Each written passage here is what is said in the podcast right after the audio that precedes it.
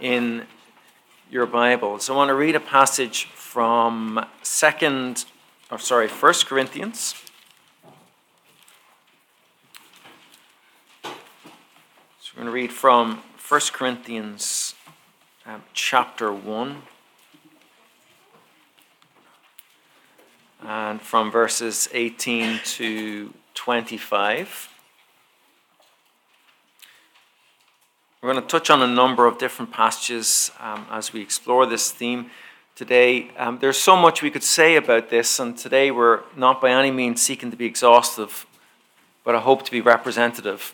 And we're thinking simply about how the cross brings us to God. But it is something that is considered rather foolish, and this is the content of Paul's point here at the beginning of his letter to First Corinthians, to the Corinthians. So let's read that from verse 18. For the message of the cross is foolishness to those who are perishing, but to us who are being saved, it is the power of God. For it is written, I will destroy the wisdom of the wise, the intelligence of the intelligent I will frustrate. Where is the wise man? Where is the scholar? Where is the philosopher of this age? Has not God made foolish the wisdom of the world? For since in the wisdom of God the world through its wisdom did not know him, God was pleased through the foolishness of what was preached to save those who believe. Jews demand miraculous signs and Greeks look for wisdom.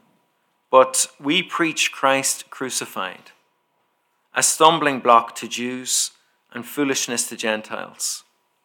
But to those whom God has called, both Jews and Greeks, Christ the power of God and the wisdom of God.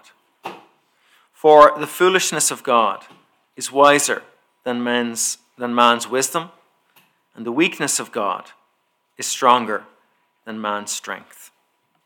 And this is the word of the Lord. Thanks be to God. Father, now as we turn to this theme, we again pray for your Spirit to enlighten us and to humble us and to make us thankful. We pray in Jesus' name. Amen. Amen.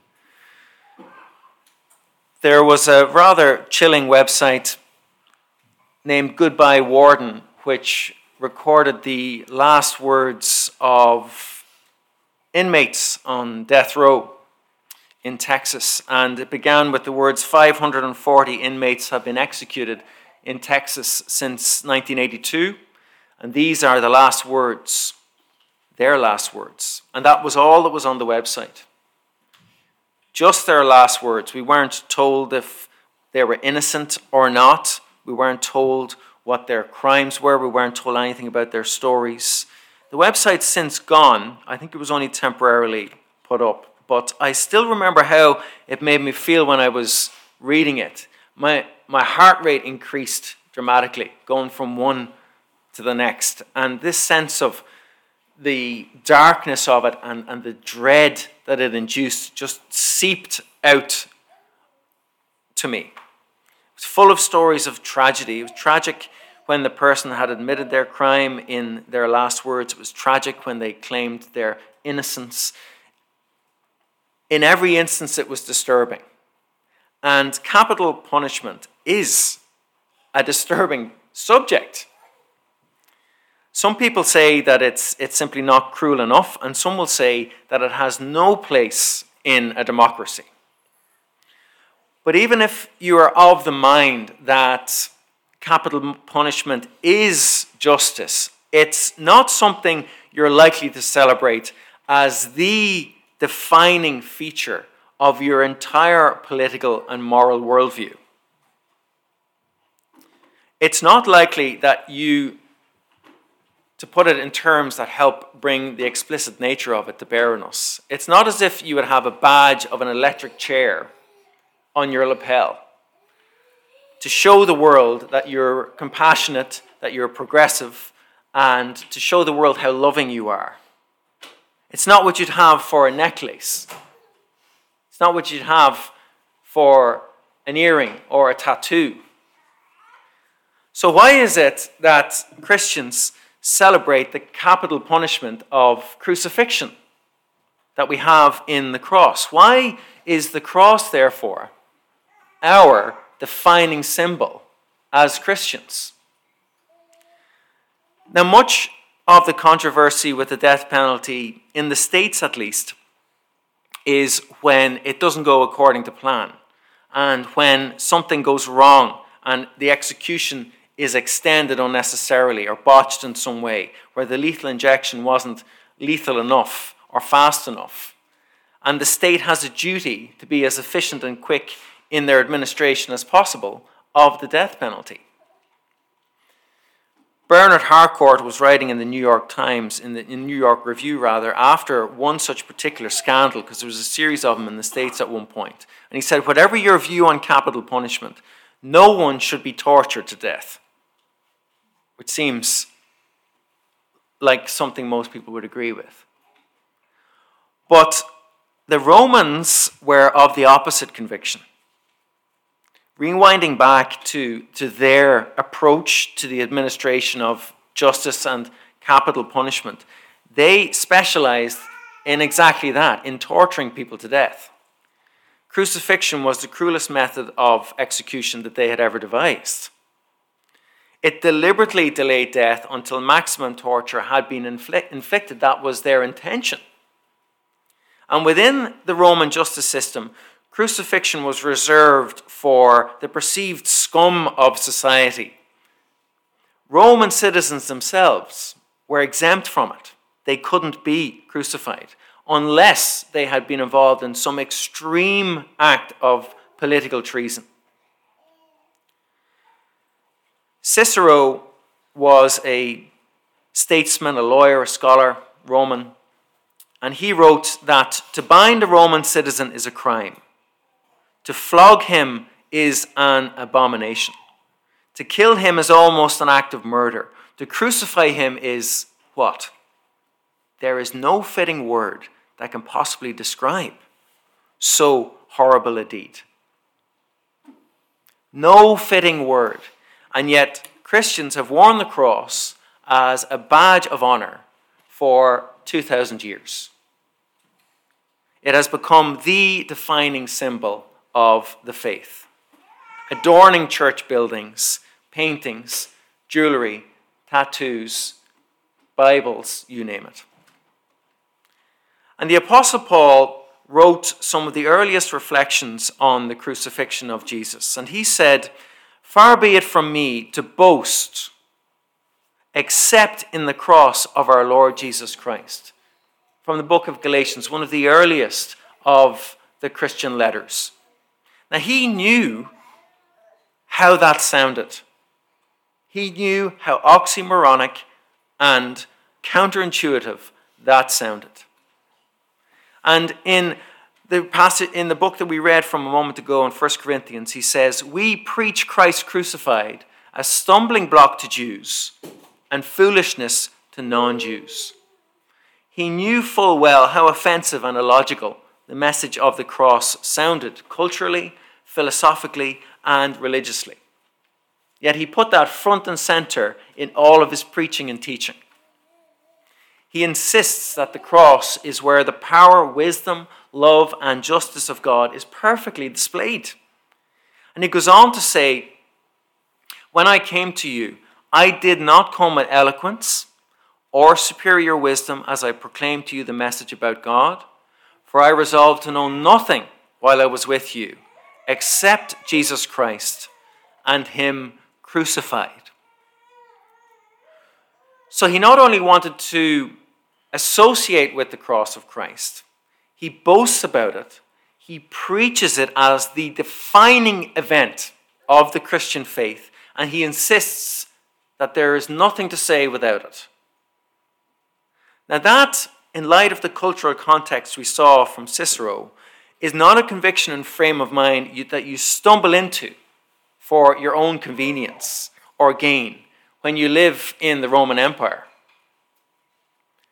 Again, to help us grasp this, Cicero says the very word cross should be far removed, not only from the person of a Roman citizen, but from his thoughts, his eyes, and his ears. The mere mention is unworthy of a Roman citizen and a free man.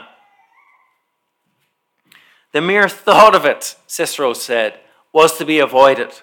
To even mention it was to be frowned upon, not something you do not considered acceptable thing to talk about over dinner. And there's Paul and there's the apostles shouting about it from the rooftops and bringing it front and center and boasting in it and preaching in it and saying, This is, I'm not coming with my fancy eloquence. I'm going to tell you about this crucified Savior, Jesus. Now, the notion that there could be any purpose in such a death was seen at that time as complete farcical, offensive nonsense. And it was therefore mocked accordingly long after the event. Consider this piece of graffiti from around the year 200. It, it may be the first depiction we have of Christ on the cross. It's a piece of graffiti that shows, uh, as you can see, a donkey headed figure naked fixed to a cross. One man looks up at him, raising an arm in, in mock worship. And scrawled beneath it, it says, Alexamenos worships his God. In other words, look how stupid this guy Alex is that he worships a man who died on a cross. That was how it was perceived. And that offensiveness that counterintuitiveness, that ridicule persists today. We've been thinking about some of the quotes from Richard Dawkins, and he says on this matter I have described the central doctrine of Christianity as vicious, sadomasochistic, and repellent. We should also dismiss it as barking mad. Its ever present familiarity has dulled our objectivity if God wanted to forgive our sin, why not just forgive them without having himself tortured and executed in payment? But why indeed? That's our question. Why? Why the cross? And isn't it intriguing that Dawkins laments the fact that the cross is an ever present symbol? It persisted and grew for 2,000 years enough to irritate intensely Richard Dawkins, the atheist of today. Dawkins is right to say that God wanted to forgive our sin, but he thinks that when we what we have in the cross as a means of forgiveness is not compassion, but pointless madness. But at least in fairness to Dawkins, he's animated about it. You know, he's right to say familiarity has dulled that sense of offensiveness. That's appropriate. And it's a good question, actually. Why not just forgive us if that's what God wanted to do? Why go through the cross in the person of Jesus. Well, when you consider the times that you have had to forgive someone, just bring to memory a moment someone who really wronged you, who hurt you, betrayed you, and you needed to forgive them. Did you just forgive them? Was that an easy thing to do? It's very costly. It hurts. It asks to give of ourselves in a very raw and painfully costly way. No one ever just forgives as if it's nothing. The reason you have to forgive is that there's been an offense. Many of the last words found on the Goodbye Warden website centered on forgiveness, understandably.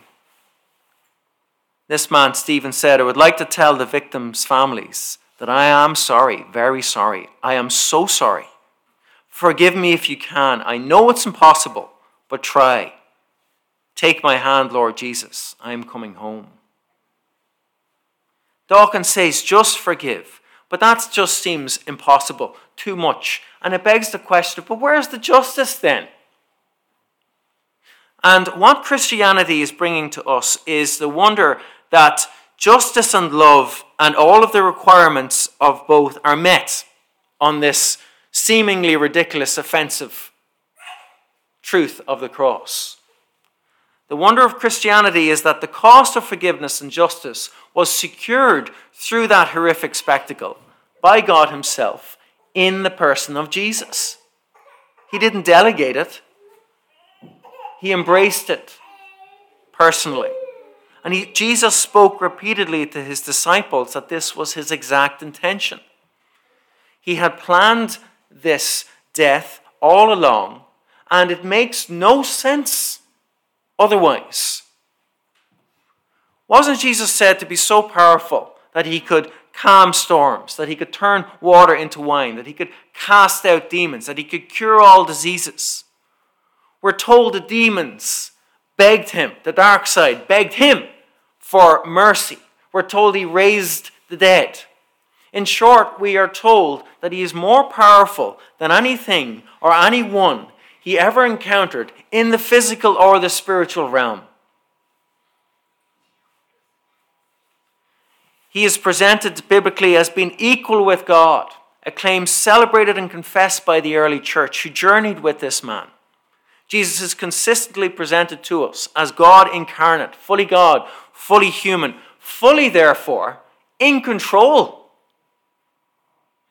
And yet, in his early 30s, at the prime point of his public ministry, he's betrayed by a friend, he's hauled into a religious kangaroo court, he's declared a blasphemer, he's given false witnesses. He's bullied, beaten, mocked, spit on, flogged, and crucified, dies, and all without the slightest hint of resistance or defense. Why? Why didn't he just crush the opponents and not be crushed by them? Why not simply go elsewhere? Why not give a few more sermons and go back to heaven without the death penalty? See, Jesus was fully aware of what was coming. He knew he was innocent of every charge, but he never appealed. Nor did he ask his followers to come to his defense. He moved towards his death with exacting intention because it was, in fact, his entire ministry purpose. It was the apex of his purpose.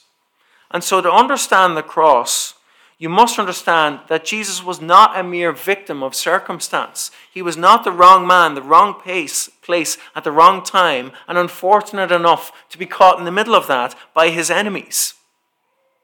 It was not the end to an otherwise promising ministry, it was the very purpose of his ministry. The cross was his intention. He was categorically clear that no one could take his life from him, but that he would lay it down. And he had the authority to do so, and he had the authority to take it up again. And actually, in his death, in the cross, that is where his enemies are, in fact, crushed. In Colossians chapter 2, we read in verse 13, you can look it up if you like on page 834 page 834. Colossians 2 and verse 13.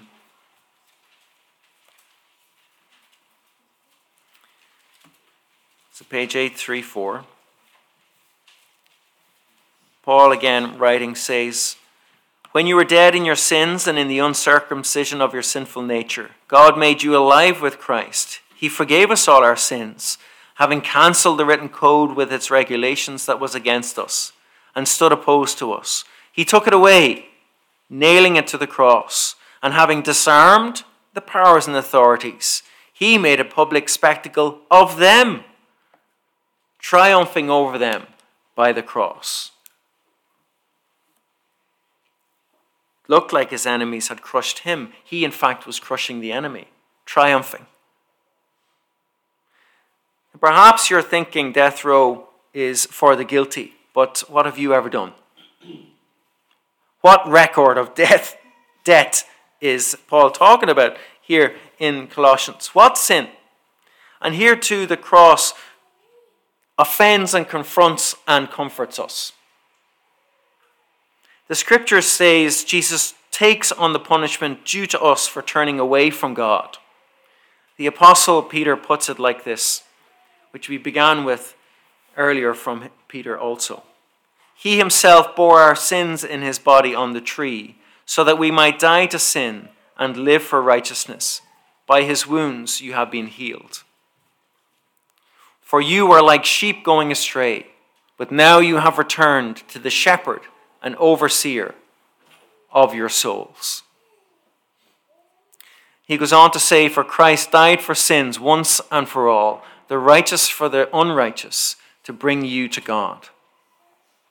It's a shocking and confrontational explanation. It shows the brutal reality of just how serious our rejection of God is. Our desire to self rule is infinitely more serious than we can grasp. We have betrayed and offended. We have sinned against God. And forgiveness comes, therefore, at a cost. We have offended Him infinitely. And it also shows the beautiful reality of how serious God is about being reunited to us. And to address that, Jesus is wounded and we are healed. We went astray and Jesus enables a return. He secures forgiveness, but not at the expense of justice. In fact, he demonstrates his justice through the cross. Sin may seem very abstract, it may seem like an offensive or oppressive idea to you, but the essence of it is when we human beings substitute ourselves for God, displace Him, and decide we'll govern our lives on our own terms, thank you. And we'll refer to you, God, when and if it suits us and when we want something. The miracle of the cross is God substituting himself for us, displacing himself for us. We put ourselves where only God deserves to be, and God put himself where we deserve to be. It's the great exchange. We ask why the cross, and there's many answers that the scripture give us, and we can only glance the surface of it today. But it's not an abstract question. Consider Peter's succinct and beautiful answer. He says, Why the cross? To bring you to God. To bring you to God. Have you been brought to God yet? The cross enables that, and it keeps us there. We've all gone astray. Will you acknowledge that and return to the shepherd of your soul? If you've fallen away, will you again acknowledge what you have in the cross? Will you see in the cross the seriousness of your sin and the compassion to have it forgiven? The cross brings you to God, it brings me to God, it keeps us with God, it puts us level together at the foot of the cross, fully catered for. John Stott said, I could never myself believe in God if it were not for the cross. In the real world of pain, how could one worship a God who was immune to it? Goodbye Warden records those last words of inmates facing death row. Jesus' last words, according to the Gospel of John, were this It is finished. But it wasn't the end. The empty tomb was the beginning of that great reversal to bring us back to God, to restore us and this broken world. Therefore, we here in Emmanuel will continue to preach it, continue to celebrate it, to live by it, and to find our liberty, joy, freedom, and acceptance. The answer to our hopes, the answer to our guilt, the answer to our shame, the answer to our dignity, the answer to our identity, purpose, meaning, integrity, and everything we need to be brought to God, even when we feel far away and even when we think we can never make it. The cross brings you to God. Listen again to Stephen quoted earlier from Goodbye Warden. I would like to tell the victims' families that I am sorry, very sorry. I am so sorry. Forgive me if you can. I know it's impossible, but try. Take my hand, Lord Jesus, I'm coming home. With the cross of Christ behind us, that ultimate act of justice, love, sacrifice, compassion, the open hand of Jesus is ever before us, and he brings us home. Let's pray.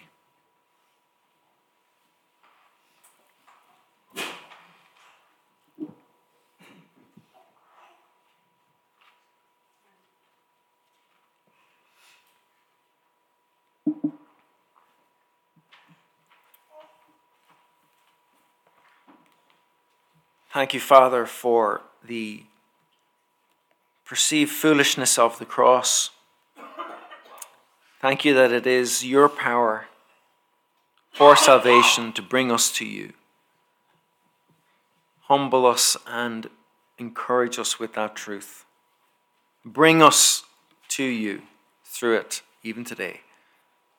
In Jesus' name, amen.